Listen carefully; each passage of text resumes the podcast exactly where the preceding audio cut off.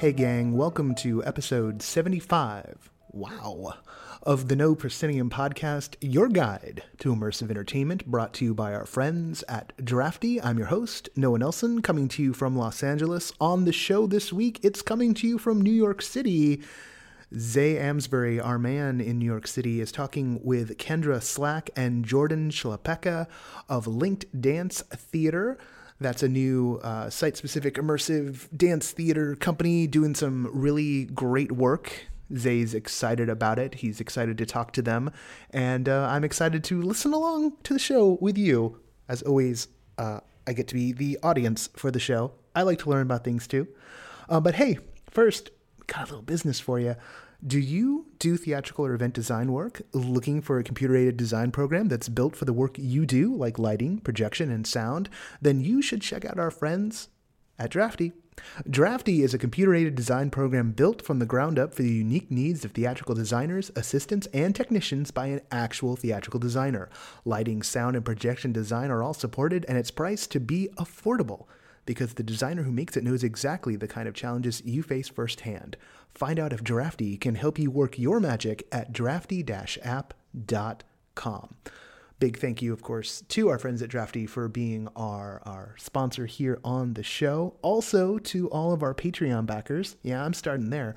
Um, I just added some new levels to the Patreon. I didn't I didn't rewrite the whole thing yet, and I haven't shot a new video because I'm I'm I'm lazy. But uh, we're gonna get a new video up at some point uh, to sort of explain what we do now because it's everything's changed so much, mostly kinda. But there are two new levels um, uh, in terms of goals, and I've actually added some stuff, and I'm gonna add some more stuff. So um, there's I've I've set a cap on the ten dollar and anyone who's already got a ten dollar um, uh, uh, Patreon, you're getting all this stuff. So don't worry. Uh, no one's claimed them, but I've I've set just ten. Um, and one of the big ones is I'm offering consultation. What? Um, people have gotten in the habit of coming to us to like talk over their projects, and we love that. There's only so much time in a week, and I have to kind of start drawing a line somewhere, uh, or I have to start charging for it. So I am going to start charging for it soon. Uh, some of you may go like, "What? No, you know, look, if we've done this in the past, don't freak out. You know, you've you've got my ear. Uh, let's not worry about that. Uh, but if you haven't done it in the past and you're looking, uh, probably the best way you get some some free action and a discount is uh, now the ten dollar Patreon level is called the Schemer, um, and I'm offering up uh, four hours of consultation a year. Uh, if you you know got to be the whole year, right? Uh, virtual office hours, all access. What's virtual office hours? We'll talk about that later. Um, and um, there's uh, all the other rewards you get. So there's some more stuff coming. I've I've got uh, some schemes of my own in in gear at the moment. Uh, we've also set a uh, $150 goal on the Patreon to expand the newsletters and a $200 goal, which is where the virtual office hours come in. So uh, we're looking to run up the scoreboard right now on the Patreon so that we can expand what we do uh, as we face new challenges and new opportunities in 2017. But you don't come here to listen to me pitch. No, you don't. You, yeah, no, I know you. You really don't. Um, you want the news and notes, and it's December, and it's a little quieter than usual. Um, or a little quieter than it's gotten, I gotta say. But there are some fun things. Let's go up to Seattle real quick. Seattle Immersive Theater, who have they've got a great model. They have their own space and they do new work in it all the time. Why that's that's almost a theater model. Oh wait, it is a theater model. Um, and I would love to be able to go up and check out every new show that Seattle Immersive does, just to just to kind of like kick the tires. So, one, if you are up in Seattle, if you're one of our our, our friends up there, you know, just holler at us and let us know how the work is because I'm I'm super curious. I know Abel went up and caught one of their pieces before they had the new facility, uh, but I love it when members of our community uh, report back from the field, particularly when it's uh, shows that we just can't get to. Um, that's not why I'm talking about Seattle Immersive. They've got a new show, uh, and it sounds like a blast. They're doing Krampus Christmas. So uh, if you're in LA, you know who Krampus is. He's a big deal down here. Um, he's the demon that comes and takes naughty children, steals them away. yeah, it's really like it's our obsession with Halloween. Like, just it slides right into Christmas. We never give it up. Um, and I, for one, am very glad. Um, I'm I am a goth at heart. I, I no longer dress the part, but I truly, truly love all things goth, and there's nothing gother than Krampus. How can we take Christmas and bring darkness to it? We do it through Krampus, but they're doing it up in Seattle. They've got they're setting up. It's, there's a whole maze. Um, it's it's sort of fun, sort of scary. Fun by meaning funny. So it's it's a comic tale. Um, all that's listed in the West Coast issue, which will be reaching out to your inboxes this weekend. We've set up a whole new uh, publishing plan for 2017, so we're going to be super consistent now, I swear. Hey, here in LA, I've started to get entwined with Have You Seen Jake, which is um, a, a new immersive. They're planning three shows, and they've got a little bit of you know, don't call it an ARG, ARG action going on. I've gotten a an email here, a couple of phone calls, pretty light touch. Um, I suspect things are going to take a dark turn at some point based on what I've read on the website. You, you can find all this on in the newsletters. Um, but so far, um, you know, it's kind of kind of friendly and bright, and and I'm liking that. Like I'm starting to develop a real sense around sort of um, this preliminary stuff, like you know, how inviting you should be at the start when you should start sort of throwing up the caution flags. Um, there's a dance. There's a dance to this stuff, and so far, um, I'm I'm liking I'm liking how the waltz is going. We've got our end of the year shows coming up. Um, and I think it's I think it may want it being shows because I want to check in with all of our curators around the country and uh, some of our friends here in LA. So I think there's going to be a couple of different uh, episodes but the the big thing I want to do is with all of you, and so far I've had two of you, just two of you, and I, a lot more than two of you listen to this show. That I know. Had two of you uh, send in your highlights for the year. More of you should do that. How do you do it? You go to no, you you you either you can write us, or even better, you can record a voicemail, a voice memo, and then email it to us at no underscore proscenium at outlook.com. I'm checking the junk mail box on the regular these days. We're getting very, very, very good about that because uh, we, we lost a bunch of emails from Delusion, uh, which is why we haven't had an episode with Delusion yet. But we're getting an episode with Delusion. But it was stupid, stupid Outlook that kept us from doing that. But send us your best memories of 2016, your favorite immersive moment, your most immersive moment um, email that to us. And uh, if it's if it's audio, try and keep it to around 30 seconds. Um, 30 seconds is a lot more time than you think it is, unless you're me, in which case 30 minutes is just not enough time. Um, but yeah, send send that to us. I want to share with everybody. So let's share with the class. Um, that's that. We're going to set up this interview. This is with Linked Dance Theater. Kendra and Jordan, Zay talked to them. He's out in the field, so you know how, how the audio gets when we're out in the field. Um, and oh, just in case you don't listen to any of the show, uh, something that I think I've missed the past two episodes and I'm ashamed of. Uh, the music for the show is by Chris Porter, the fantastic Chris Porter. And uh, I just want to make a point of that. I'm going to say that again at the end uh, after we hear this interview. But first, you're going to hear some of Chris Porter's music.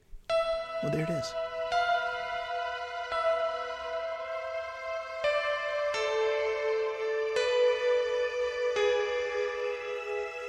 Hello, this is Zay Amsbury with No Proscenium. We are in New York City in the United States of America, and I am here with Kendra and Jordan of Linked Dance Theater. And they uh, they recently did a piece called The Unseen, which I saw, which was a a wonderful site specific um, immersive piece set in Fort Tryon, yeah. um, which is a very complicated and multi level park way on the north of Manhattan. Um, so, Kendra, Jordan, uh, can you tell me a little bit about um, how Linked Dance Theater came together in the first place? I I think that you, you should start since it's sort of well. That's that's Jordan talking right now. Yeah, hi, I'm Jordan. Um, I think that Kendra should probably probably start, and then I'll segue in and how we sort of like have come to what we are today. Sure. Yeah. Um, so Kendra here. Uh, Linked Dance Theater sort of started when I was at Ithaca College, um, before I even met Jordan. Um, I started doing, I was there as an actor doing the BFA acting program. Mhm. Um, and I started doing these dance undergrounds. People have been doing undergrounds, like student run shows for a while, but no one had ever really done one with dance before. So I So an underground in this case is just it's a it's a, a, a piece put together by students. yes, not not really sanctioned by the the theater department, just sort of completely put together by students in their free time. Got it. Um, so I wanted to do one that involved dance, and actually, the piece that I put up turned out to be the first act of what would eventually become our first full length show here in New York City. But it simply came about by myself as an actor and as a dancer really feeling like those two mediums shouldn't be mutually exclusive and that I wanted to do work that would marry the two.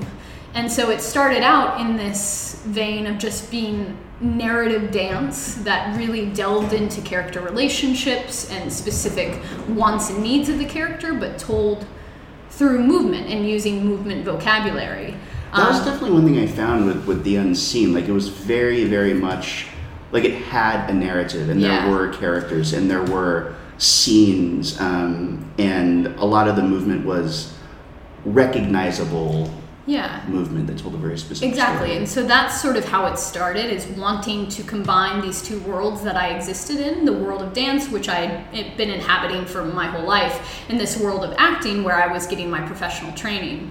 Um, and a lot of the people around me um, saying that, oh, why are you in an acting program? You're such a good dancer. Wouldn't you be happier in a dance program? And I would always say, no, the, the two art forms make me a stronger artist when they're together, and one does not contradict the other. They sh- I, I wanted to tell stories using both, and I wanted to tell stories, which was the most specific part. So then, fast forward to uh, I left Ithaca College um, halfway through my sophomore year and moved here to the city and met Jordan um, Four years ago. four years ago. we actually, just had our, our years friend friend anniversary. Yeah. Um, and now I Oh. call her my art wife. Um, Yeah. Oh, literally. very good. Ar- Yeah. artist, artistic soulmates are, are super, super important. I, I feel very lucky. I have two director artistic soulmates who um, we can't make really great stuff by ourselves. When we meet, it's like a Voltron scenario. Yeah. It's it's so true, and I actually was um,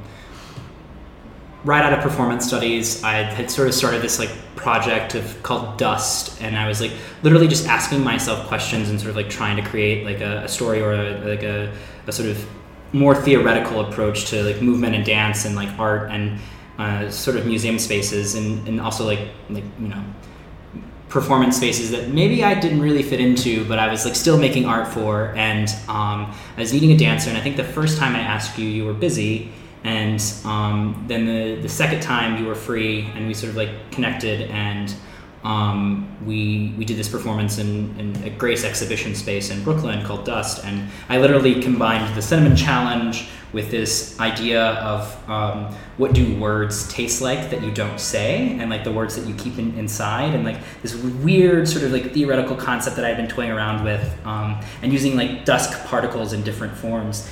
And Kendra, um, Kendra and I sort of I remember dancing together for the first time and remembering like how easy it was. It wasn't it wasn't complicated. It wasn't hard, and it it just and I, I actually have gone and watched some of those videos and, and just like looked at the the quality of how we moved together in space. Um, and I mean, I have like a very weird Renaissance like performance training. I like, did a little bit of Graham and, at SMU in Dallas, and then I moved to the city and got introduced to contact improv, and that sort of became my my sort of I guess dance home or sort of the, the what I lean on most is this idea of like improvisation and contact improvisation. Can you talk a little bit about what contact improv is for the uninitiated?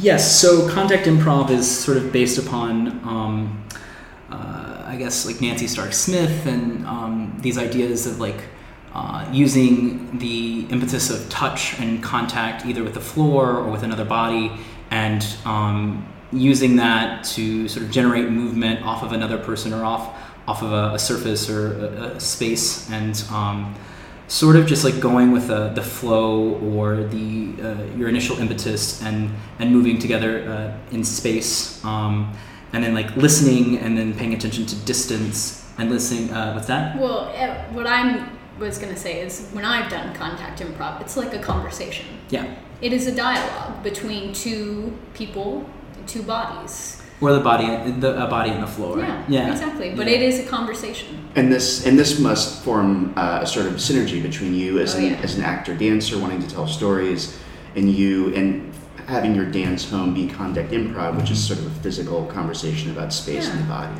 So, like Jordan was saying, we met on this project. Uh, we were introduced through a mutual friend.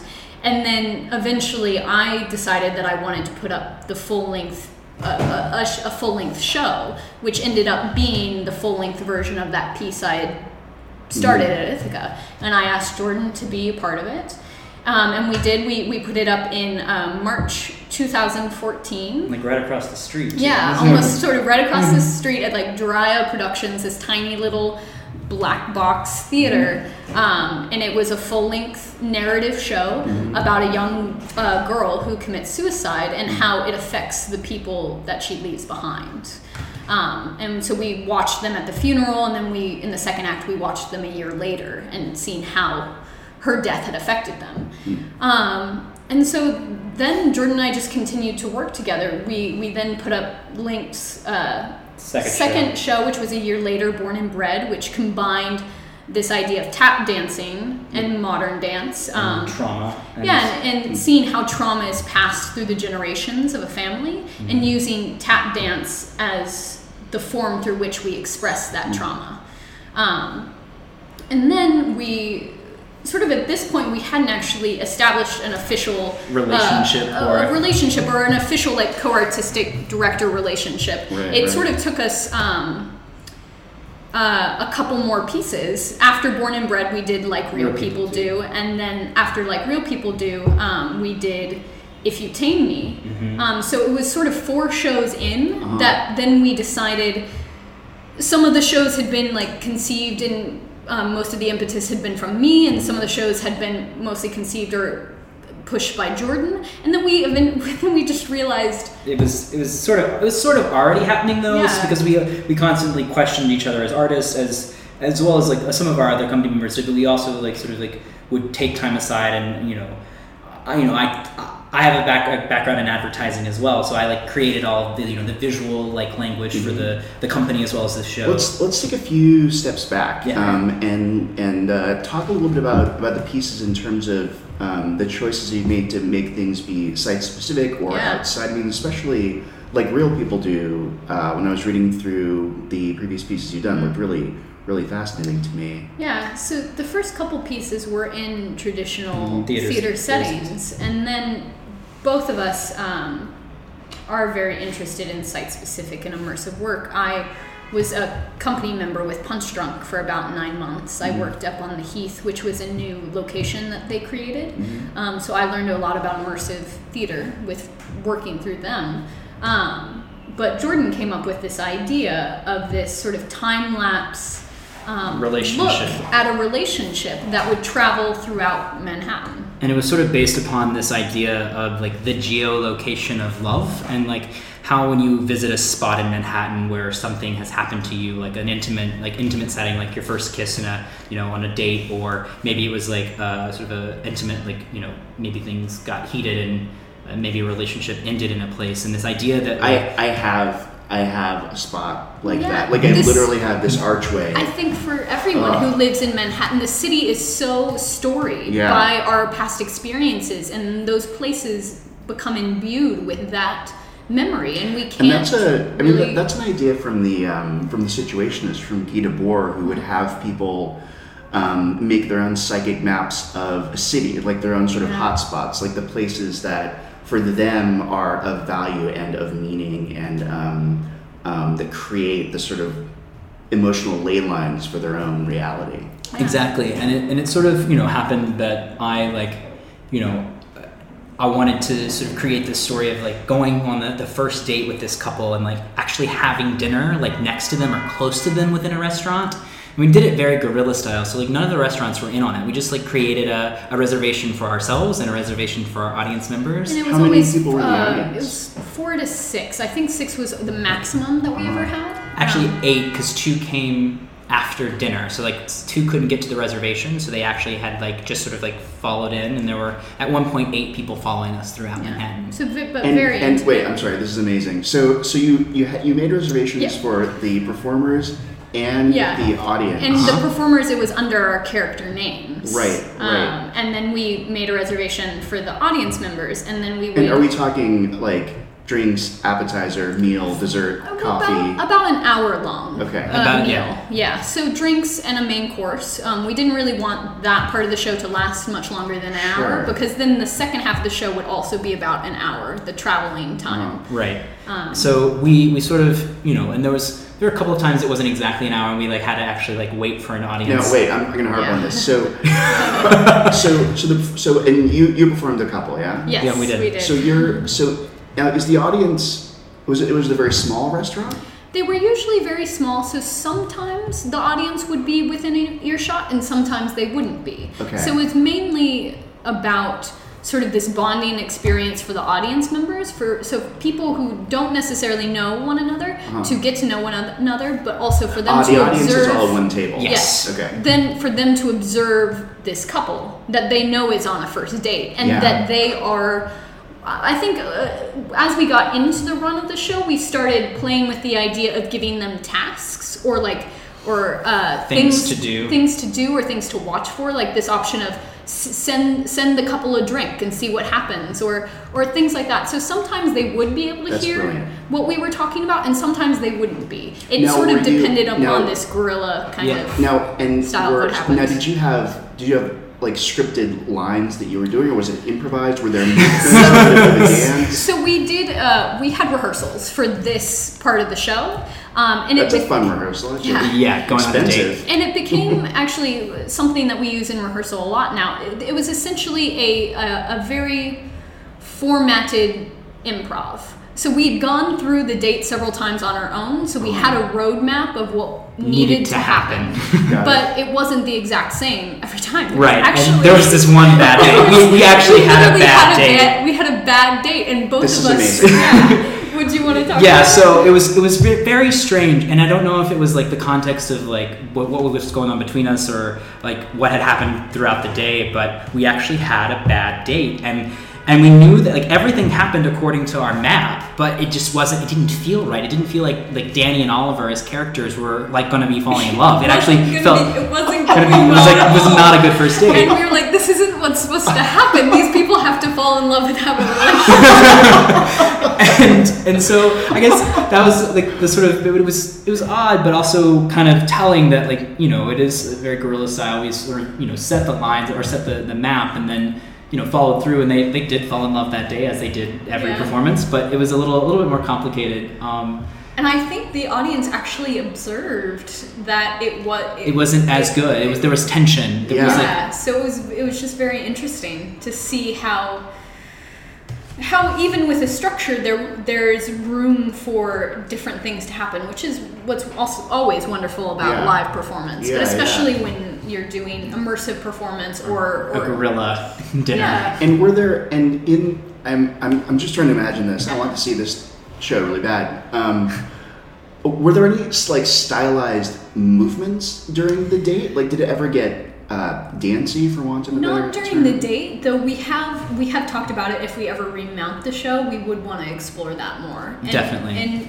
in earlier sort of iterations of talking about it, we wanted we wanted to do that. We just weren't able to put it pull it off in the amount of time that we. And there was also Yeah. this this interesting dialogue that we were having to have with these spaces, right? Because they didn't know that their performance was going on, and that these audience members were having to act like they literally once asked a waitress to go and spy on us and like ask ask them what we were Yeah. saying, and like she came over a lot and like kept coming in that like bringing us more napkins, and we actually were like, why why is she bringing us so many napkins? like, are we that messy? And the audience member had actually like tasked her like Uh-huh. like with like going and spying on us. So we didn't want to like create this idea that we were like doing a you know a pop up performance in a in a. We wanted it to feel like it was as real as possible. Right. And so we we understood that dance could pull that away or like cause too much of a scene that the restaurant you know might sort of like start you know re- weirdly thinking of us as a, an anomaly or like a problem Right. um, like causing a scene even though we were in a scene um, but there was this impetus for like trying to keep it as real as possible and then the movement after and the sort of like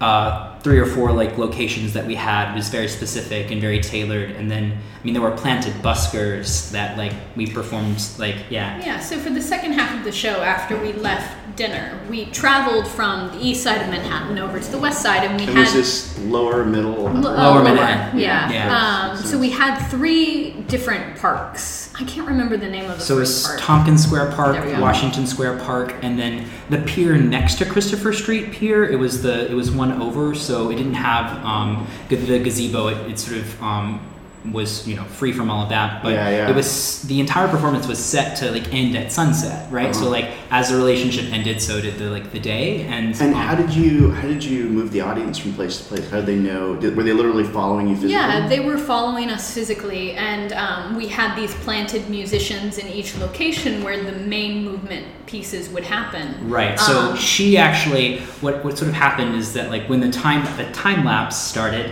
um, uh, Kendra had left would leave the restaurant without talking to me. Like she'd go to the bathroom and then leave the restaurant w- with, like without talking, and she would go get set up, which would give the audience time to like pay. like sneak out so the audience didn't see her. Well, sort of just like walk out, and so the audience like then would know to sort of like pay and like wrap up, and then I would walk to the park as meeting her on a completely different day. So that was the change of time, and that was sort of our, our second date as we met in the park. Um, See, this is this is the Eternal Sunshine of the Spotless Mind Yeah. dance mashup that I've always wanted. Exactly. um, and so then we would meet up, and it would be a different day, like a you know probably a week or two into the relationship, Uh-huh. and then they shared their first kiss, and then after that first movement sequence, then we sort of parted. And the audience had a choice of who to follow. So some of them would follow me, and some of them would follow Jordan. And then we did our first uh, main walk. And on this walk, we had a phone conversation, Conversation. with the That's other awesome. one. And so they only saw, they only heard, Heard- one side of the conversation following each of us. That's awesome. Right. And we had little bits of individual movement uh, before we met up again right in front of the public Mm-hmm. theater. And then we, they would watch us walk to Washington Square together. Which and is we had some, we'd movement incorporated some language. movement language, some contact improv between us as we were traveling through the street, Uh-huh. which we never could really set because the was- street is you it know was based, busy. Right, yeah, right. specifically on what was happening in Oh, the vicinity of us at a that lot time. of like running forward, stopping, like you know, stopping in front of someone, or like maneuvering around and like un, like unleashing our hands and like coming back together. A lot of like interesting things based upon like what was being thrown at us. So Mm-hmm. we like the movement language was was very specific in terms of um, quality, but then changed based upon like you know the obstacles or people we Yeah. encountered.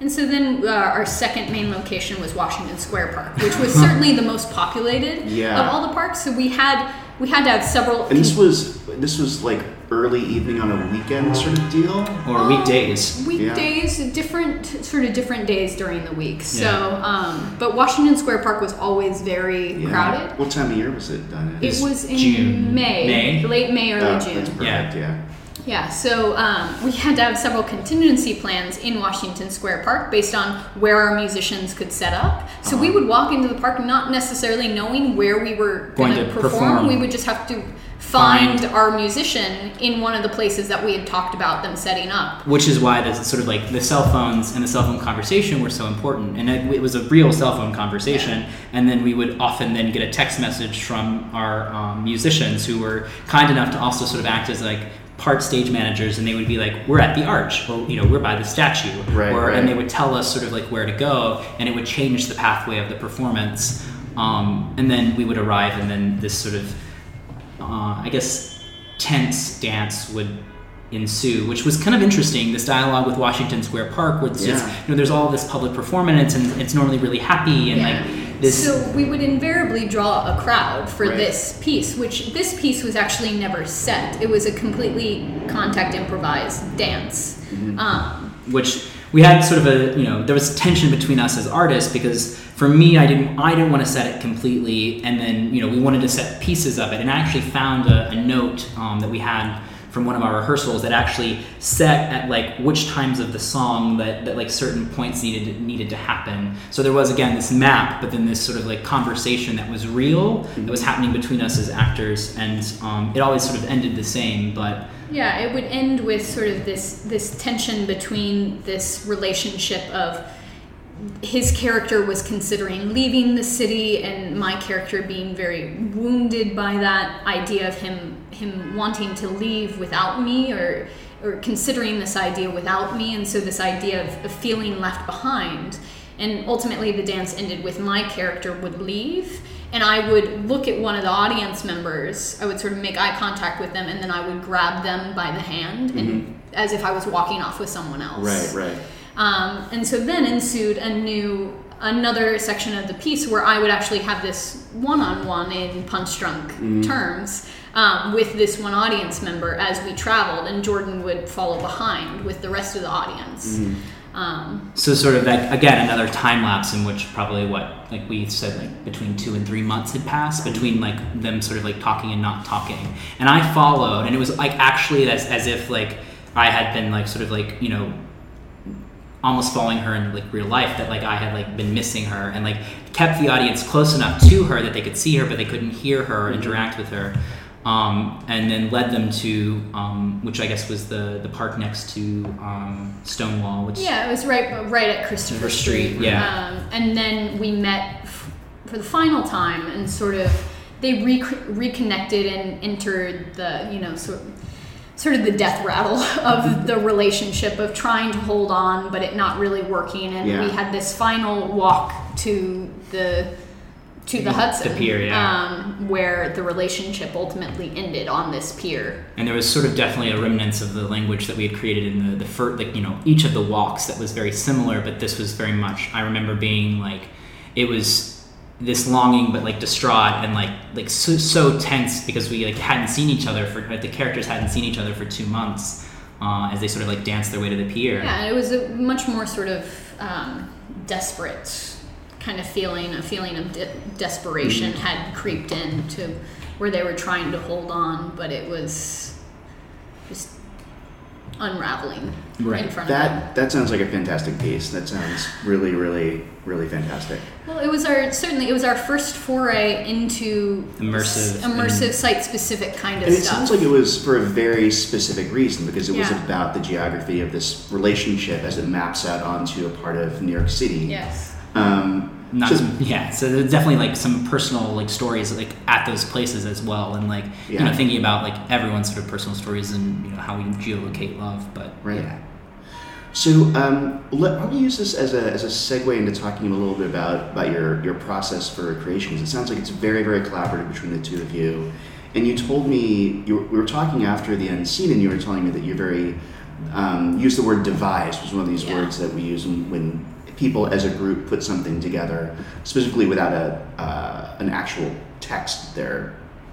Like it's a difference between I'm just going to do a play and we're going to make a play together, even if we're destroying the text or using a text, etc. definitely Yeah, exactly. That's sort of what our process has become. It certainly didn't start that way. Back Yeah. when we were doing Gone and Born Born and and Bred, Bred. our first two pieces was um, we sort of started devising with like real people do and you know i you know i we sort of i came with a, narrative and then we sort of like talked about the characters and developed them in our you know our sort of own ways and you know sort of the intricate like, nature of each of them and then also that sort of i guess led into um, if you tame me and then like how we devised a movement together yeah. So uh, basically, our the way of working that we really like and I think is most satisfying to us and the rest of our company is this.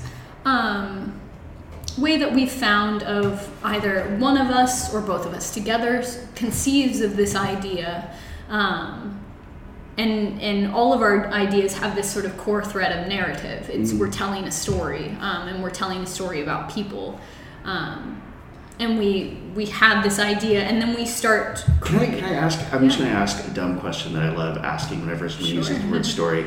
What do you mean when you say story? Because people mean different things. Sometimes they Yeah. mean specifically beginning, middle, and end. Sometimes people just mean it's a sequence of events where someone changes. So What does that I. I guess when we think of when I think of story, and this is again sort of the actor coming out in me, is I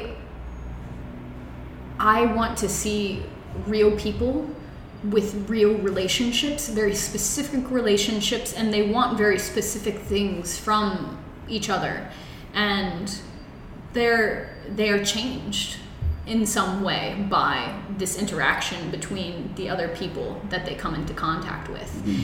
And when I when I see work by Third Rail or Punchdrunk, which are both companies I think that have inspired us so much, um, and that we love seeing their work. I, but I, I- I, I, I will say the Unseen is one of the first pieces I've seen where I felt a lot of third rail in it. Yeah, and so when I see those pieces, I feel I feel it's much more um, like experiential and sort of about these. Um, it's not necessarily about story to me. It's about this atmosphere Yes. um, and this Yeah. feeling and an overall sort of idea that they're exploring and they're Right. getting at it in many different ways and a- as many different ways as they can which which is what I felt like when I saw Then She Fell or The Right. Grand Paradise which both I Absolutely. loved Yeah. um, There are like feels- narrative elements, but it's not a. s- but like it's not a story. Right. Exactly. And that's what I think sets us apart from those kind of companies Mm-hmm. is we are really interested in um, a story, whether it be li- linear or non-linear. But there Definitely. is there are true characters and there are true people who go through this journey that the audience witnesses. Well, one thing that's interesting about the way you describe like real people do is one of the things that I really like about a lot of immersive work is that you, you never get the complete picture. Like no matter how you approach um, uh, Grand Paradise or Sleep No More or Then She Fell, you will never ever get the whole thing or House World or any of these things. Um, and so it becomes, in a sense, about a layering of theme about the environment, about the way the environment changes, the way you interact with the environment, etc.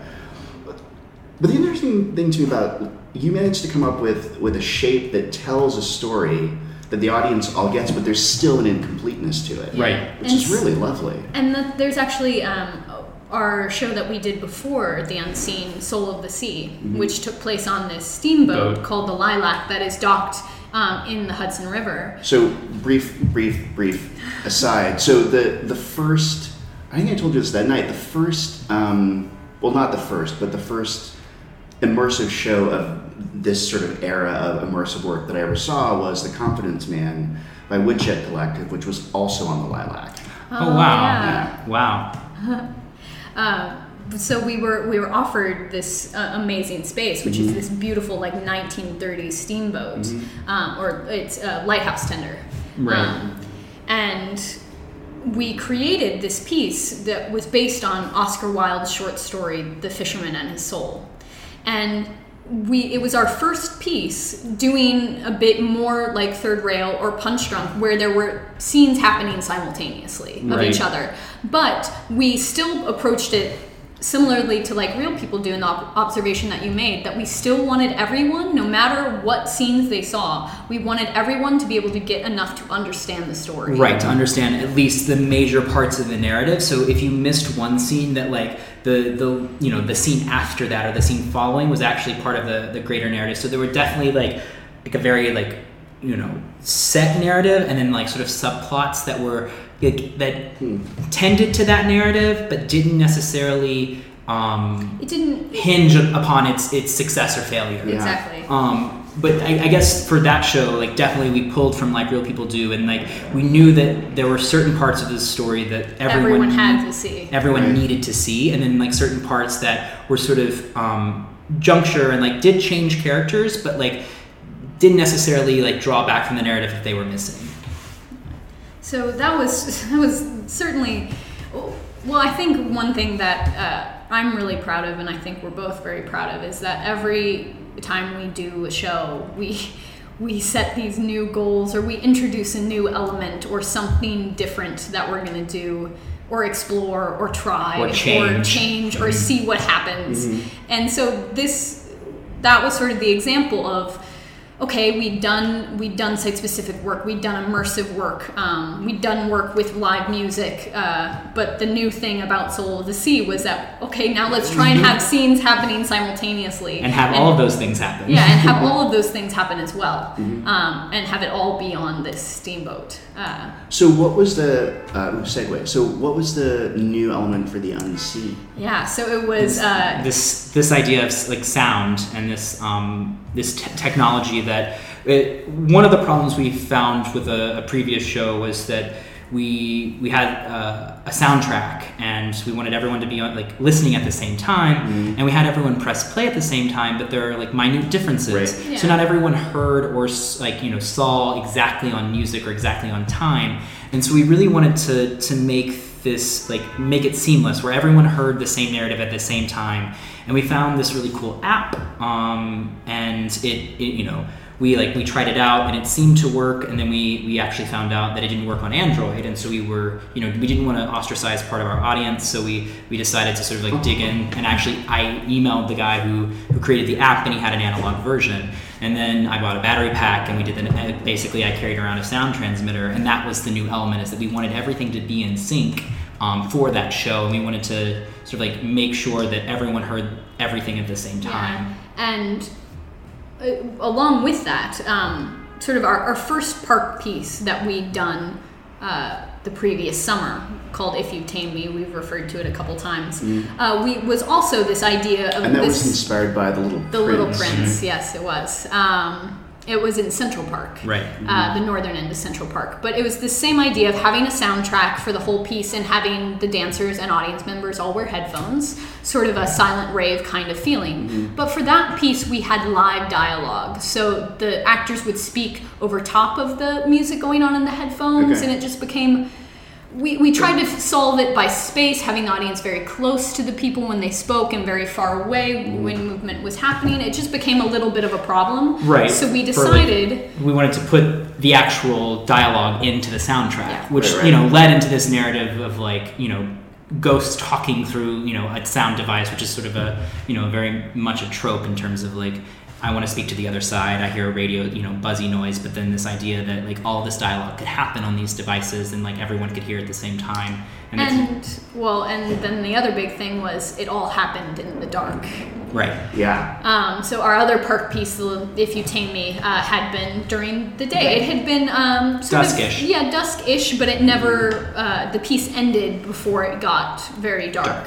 Um, this piece, we decided to embrace the darkness and have it all take place during the dark. So this idea of syncing the audience up, um, putting all the dialogue into the audience's soundtrack and into their headphones, and then um, playing what they and could and couldn't see. playing with the idea of what Yeah. was seen and what was Unseen. unseen. Oh, gosh.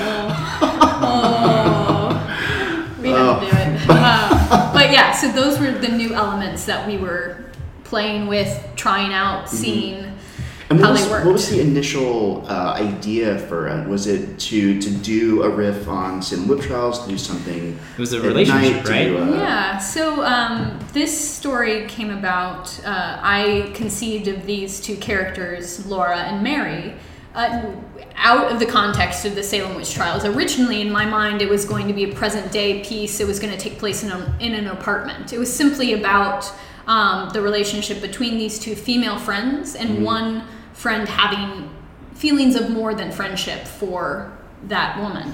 Um, but I've always been intrigued by the Salem witch trial. So I had these characters in my mind and this loose idea of a story, and then somehow the Salem witch trials You- just sort of Yeah. the two ideas came together and Mm-hmm. the historical context with these seeds of characters that had been running around in my mind intersected and then we were then we just started talking about it and like oh this this is perfect and right. is I remember the, the day that we, we talked about it. You were we, we were having sort of like a, a, a biweekly meeting at that point and sort of looking at like what story was and you were like we, I guess maybe we were in another show maybe we were still talking about Soul of the Sea and you had brought up the Salem witch trials and brought up like you know the idea of these two characters and specifically um, I remember like seeing it wasn't the last scene as it was, but I remember seeing like something in my head, and I, I just kind of thought that it seemed so right to talk about this idea of you know uh, love in this uh, in this time period, and you know these characters being sort of limited by the reality that they were in. Yeah, exactly. And I think something that uh, something I think that interests both of us is this idea of liminal space and this idea Mm-hmm. of an area between two things seems to permeate our work a lot. A lot and of our so work. Almost a lot, all of our work. Yeah. Uh, this idea of exploring this area between two extremes and. Mm-hmm. For this piece, I was really interested in, in exploring this idea of a coming of age for young women, which I think is an issue or a time period that we as Americans don't really like to deal with. I think here in America we like young girls mm-hmm. and we like women, but we don't like seeing that mm. messy transition period mm-hmm. of how a girl becomes a woman. And I think it scares us, and I think it. Um, I think it's just something that we don't want to talk about. And I think there's this inherent power that is released. And this idea of sort of talking about this transition period and this idea of maybe equating female sexual awakening to actual magic hmm. and making the audience wonder if there is real magic going on here or not, or hmm. what is happening, or this idea of the power that's being awakened in these girls as they as they become women. They're not they're not little girls anymore but they're not real women completely mentally yet but they have women's bodies mm-hmm. and It's that between space, Yeah, right? it's that between space. It's that that point in which like you're you're sort of like going through that transition and that it's like betwixt one and another and it will never be both. Like it's sort of both. It's like a both and sort of situation and I think that that's we play with that a lot, right? Is that I'm here or I'm you know I'm I'm about to leave. I'm like I'm in the process of leaving or um, you know like I'm in the process. We don't really cover the process of death, but we've talked about like you know Yeah. the the idea of like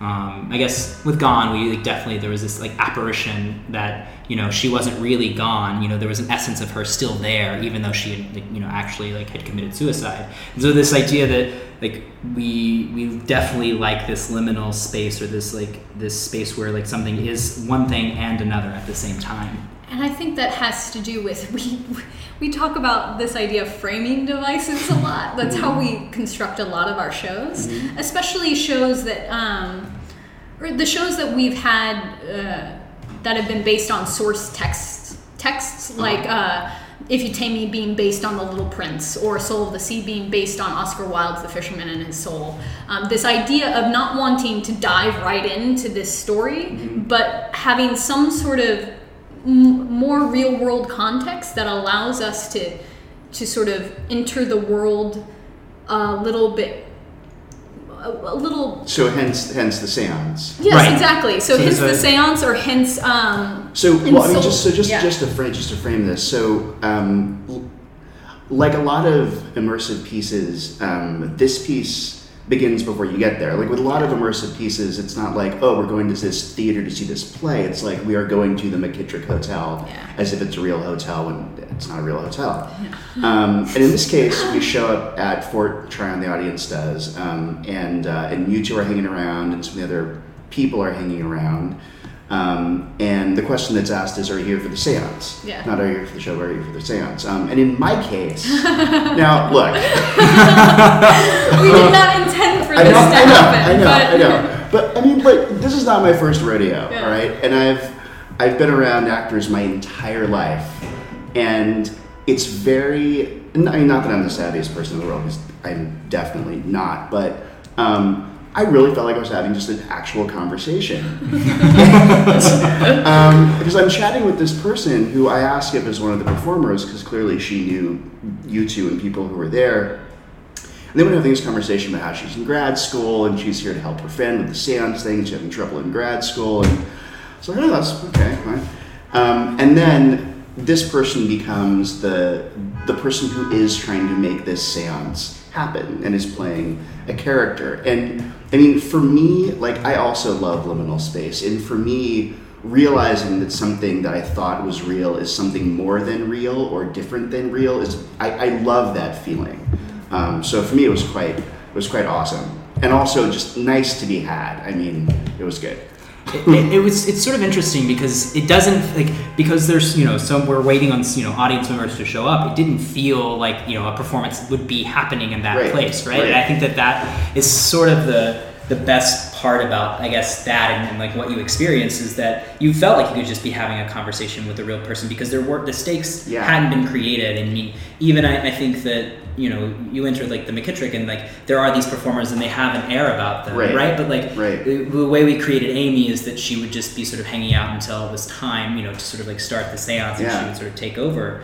Well, and Um, getting back to this idea of devised work is, I think, the reason she felt so real is because Katie, who was our actress who played Amy, um, was really playing a lot of Katie. Right. Um, she Yeah. just had different circumstances as Amy. She had a different backstory. She had a different life, um, but she was very much behaving as she would, as if she if she were Katie, the the woman that we know. Um, so, but was, wasn't weren't her parents there that night as well? yeah, I think her parents were there as well. But Um, uh, right. it goes back to this idea of devised work, and I think we put a lot of ourselves into every show that we do, and so do our company members. It comes. Right. Everyone contributes something, especially when it comes to the movement. We very rarely set choreography on our dancers anymore. It's most of the movement comes from within them themselves, and then we as directors shape it. And then make you know it's sort of use tactics from like contact improv as well as Right. frantic assembly and like some other things that we've learned along the way to sort of like help create dialogue between performers. You know, like using that that idea that like every like movement or every like sort of um, every sort of phrase that's created is part of this larger dialogue or this narrative that we're, we're trying to tell in this like you know larger story. And you know especially with someone like katie you know definitely like probably our you know like delves so much into story and like creates you know sort of this entire like i mean let's almost say like you know journal of ideas of like what her character is and like wants to make sure that everyone know like you know everyone knows and she definitely had thought about all of those things that she talked to you about is Yeah. like what was her thesis about and like you know Yeah. how many years was the program all of that was Well, like very Felt, I mean, it felt. Um, it felt very. I mean, the entire intro, like getting there, and because I used to live like a block away from there, so I know that area really well. Um, so it just felt so relaxed, and the, the moving into the piece, going from meeting up, everyone getting our, our headphones and our, our receivers, and then walking to the place where the initial stance happened, holding hands, like that that slow transition into the piece, it, it made it because I can imagine that um, that seeing people dressed like in Salem witch trial stuff walking around Fort Tryon, for me at least, it could have been silly or off-putting or not off-putting but but silly Oh, but because of the but because of the slow entry and because of how I'm from California so I can say this because of how chill it all felt um, and which which is one thing we're, we're slowly running out of time, but I want to move into talking about um, some of the images from this because they were they were arresting. I mean, it was beautiful. I mean, approaching and leaving that huge tunnel. Um, and then seeing um, so so Fort Fort Tryon is sort of on this big hill. Um, if you've ever been to the cloisters in New York City, then you've been to Fort Tryon. Um, and uh, so in the performance, I don't know why I'm looking at the computer like I'm talking to an audience. Um, so in the performance, um, we would move from level to level, and we would go through tunnels and open fields and sort of little narrow walkways. Um, and the performance would take place in and around this environment. And there were moments when we would be, you know, like 20, 30 feet above another walkway and looking down to see another element of the story take place. Um, how, and I think you said to me that night that it ended up being a lot more cinematic than you expected or intended. Yeah. So how did you develop these these images and make the choices about where each uh, scene would take place? Taking a walk in a park Yeah. Yeah. But it, I mean, we sort of approach, you know, we we walk an environment, and I, I think that we did the same with the steamboat. As we walk it, and we sort of create a map in our minds of like what we think would work in different places, and then often talk about those places as characters. You know, transforming a gazebo that's in Fort Tryon Park into this, you know, this you know church or this chapel, mm-hmm. and then you know Mm, like moving through and like where like where are they next? You know is the staircase town are they in their town? Are they you know out in the out in the wilderness? And making sure that it's very clear and in terms of that you know i guess that's part of the process. The other process is just like looking at the space and then you know revering it for its beauty and then Yeah, and I think it's again, it's just sort of walking through the park and it's knowing the story, but I think it mm-hmm. just comes down to this instinctual feeling of like this space like it inspires me or it, it feels like this would be this would be the perfect place to um, heighten this element of the story. And I think it comes a lot down to just gut reaction. There was Um, a there was an ad campaign on the subway a couple of years ago called uh, for the for BAM, and it was like BAM, then it hits you. Yeah. And right, like this idea that Yeah. like you never know when like when you like it's almost like you know when you're in the subway and you see something, you're like, oh, that would be great in that space, or like when you're walking through the park and like it hits you, like, oh, that scene is like that needs to happen right there. We need to be this far away. And and there were there were little tweaks along the way, but funnily enough, both for If You Tame Me, the piece that happened in Central Park, and for this piece, literally, I think I walked, I, I went on a walk in the park, and mm-hmm. literally the first path that I took, the walk that I went on, ended up being very close to the final track that the show follows. Mm-hmm. And it's just about, I think, knowing the story and knowing the characters and like trying to like make a very like you know sort of making the walk match that narrative or making Yeah. the you know making the space match that narrative and like seeing it and sort of imagining ma- and imagining a scene in that space and um I uh, I remember when we first when we first sort of had the like element like of looking down from that you know the sort of like large piece after the the archways looking down on the the first time when we actually added in the elements of magic and just being like being like wow that was like a perfect place to like you know it, was- it, it just it felt so right it didn't Yeah. feel odd or you know it was sort of that a moment that you just dropped in and you sort of like everything sort of drifted away and i think that's i guess a feeling that you sort of search for when looking for those spaces Yeah.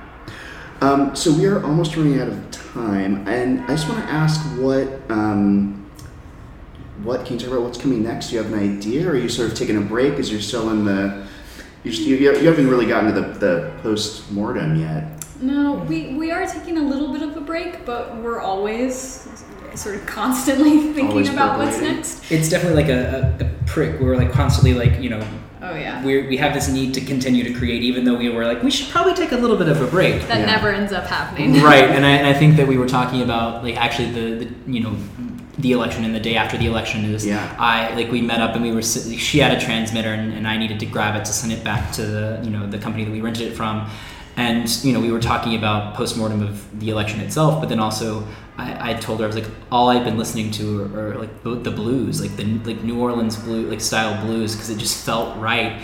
We were you know talking about like making pieces that were relevant to like what's politically charged right now. Yeah, and how I how I think art is more important than ever now, and um, searching for the truth and seeking for the truth in our art is uh, sort of the only way that we can that we that we can sort of fight back or preserve the uh, ideals that we hold dear um, in our you know own small little way as artists. That Yeah. that is feels very urgent and very important and very immediate right now. Um, definitely and we've been playing around with this idea of um, Miss Julie, the play by Strindberg. Oh, wow. Um, and I, I am very, I love Chekhov and Ibsen and Strindberg, and a lot of our dancers in our company went to school for acting as well.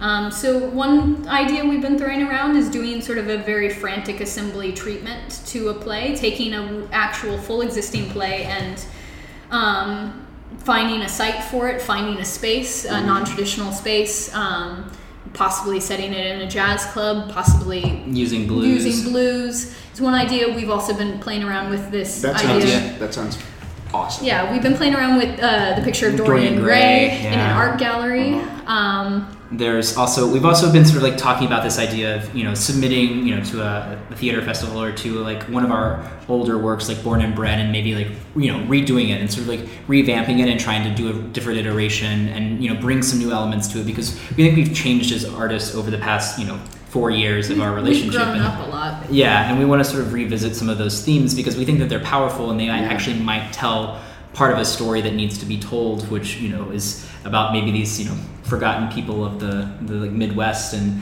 or you know the South and like, their stories, but then also like you know what like what new stories can we tell and like it's no idea is ever off the table because I remember Soul of the Sea like Katie the, the girl who played Amy in The Unseen actually was like you need to read this now. And we were like Yeah. okay we'll read it. We both read it and we were like this, This is it. this is it. This is Yeah. the show that we need needs to happen. So it's not like we're opposed to any ideas but it seems like we're leaning towards Miss Julie's maybe Dorian Gray and then sort of whatever comes first. But then you know we're we're sort of also just jarring some ideas even you know constant like constantly between the two of us Yeah. via text message in person.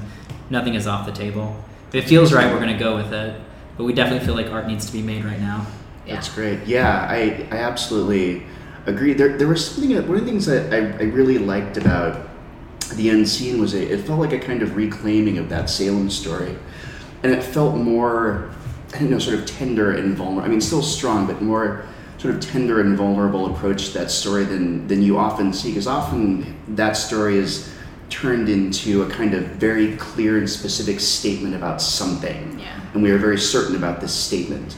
And this made it about um, relationships and this transitional point that you were talking about. Well, and I think it's one thing I, I talk about Chekhov a lot, um, but I think there's a huge difference between a playwright um, like Chekhov or in a play like Arth- in a playwright like Arthur Miller. Uh-huh. Uh, Chekhov used to say that the way he would write is he would come up with these very specific characters, characters who have very specific wants and needs and desires, just like like any other playwright. But he would simply he would create them and then he would invite them to a party, quote unquote, and uh, he would just sit back and watch what happened. and that's And- that's almost what we do in our rehearsal spaces is that we give our you know our performers their character we sort of assign our like you know we cast them as a certain character based upon certain traits we see within them and we sort of like help you know create this dialogue and you know sort of like give them impetus or give them sort of circumstances that they have with another character and then they develop between the two of them and then we ask them you know certain questions or give them you know give them a little a bit of help with intention if they can't find it and then the characters sort of create themselves And, and ultimately, I think what comes out of that is like what Chekhov discovered. Instead of a a play, and I love Arthur Miller as a playwright. He's, Sure, he's amazing, but he he comes across with a very clear message of what he wants his audience to understand and take away. Whereas someone like Chekhov, I think, leaves much more room for the audience to take what they want from it. And I think that's more of we always have very specific intentions in what we create, but I think we we want to walk that fine line of we don't want to spoon feed anyone, we don't want to hit anyone over the head with a message. We want to create this very specific story and these characters who feel very human, and then we want to sit back and we want you to draw your own conclusions Definitely. from it. And I think a much more tender kind of thing comes across in that is because it's really focused on the relationships Yeah. and the the characters themselves rather than an overt message of here's what we're trying to say. right like this we're, we're not shoving the theme down your throat we want you to sort of like take the theme that you feel when you when you watch it yourself And whoever they connect to character wise. Everyone Definitely. everyone will feel more drawn to one particular person. And so we always want to make sure that every character, whether they're sort of the main focus of the story or not, but every character is three dimensional and every character has uh, has their own I guess has their own story in Right. a way. This is, um, this is great. Do you? I definitely feel like what you have created there. There's not. You've created a new space for immersive work in New York City, and I'm a big fan.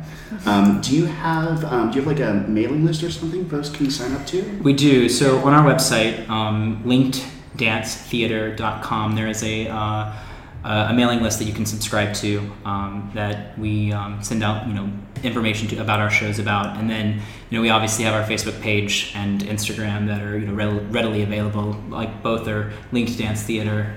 Um, Great. like easily searchable, easily findable. Um, Great. So yeah, Well, those- if you are if you're in New York City, I strongly recommend that you um, you follow Linked Dance Theatre and see the next thing that they do. If you're outside of New York City, uh, come and visit. Thank you very much. This is Zay Amsbury with Kendra and Jordan. Thank you very much. Thank you. Thank you.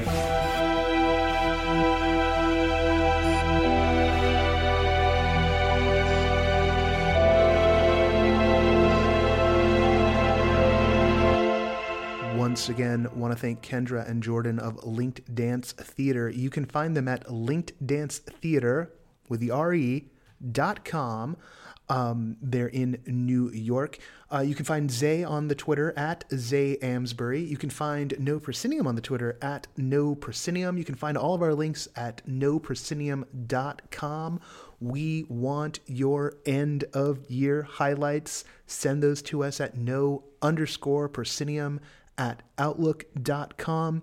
We do need your Patreon support, and we are pushing forward on new goals. Patreon.com slash no proscenium.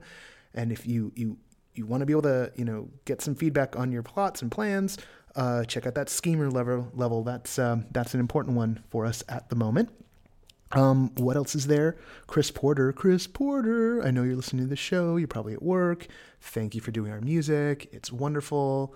Uh, I'm, I'm I think, everyone knows it's got a Stranger Things vibe, uh, and I'm I'm so happy that it does. Uh, let me just I'm just gonna point that out, stick a pin in it, move forward. Hey, uh, we've got some fun episodes coming up. Zay's working on some stuff. I got uh, multiple things planned. It went from being like, what am I going to do this month to like, oh my God, I've almost got too much to do this month. but that's good because we do it all for you.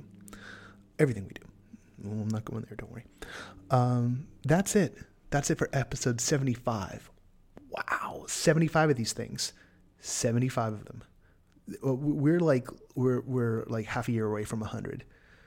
We're to get there. I haven't done 100 of anything in my life, I don't think. Um, except read comic books. Um, true. Okay. That's enough from me this week. Uh, there's plenty going on out there. Check the newsletters and uh, let's get up to some no goodness here in the holiday season. After all, there's there's apparently no reason to be nice anymore. So let's go full on naughty. And until next time, I'll see you at the show.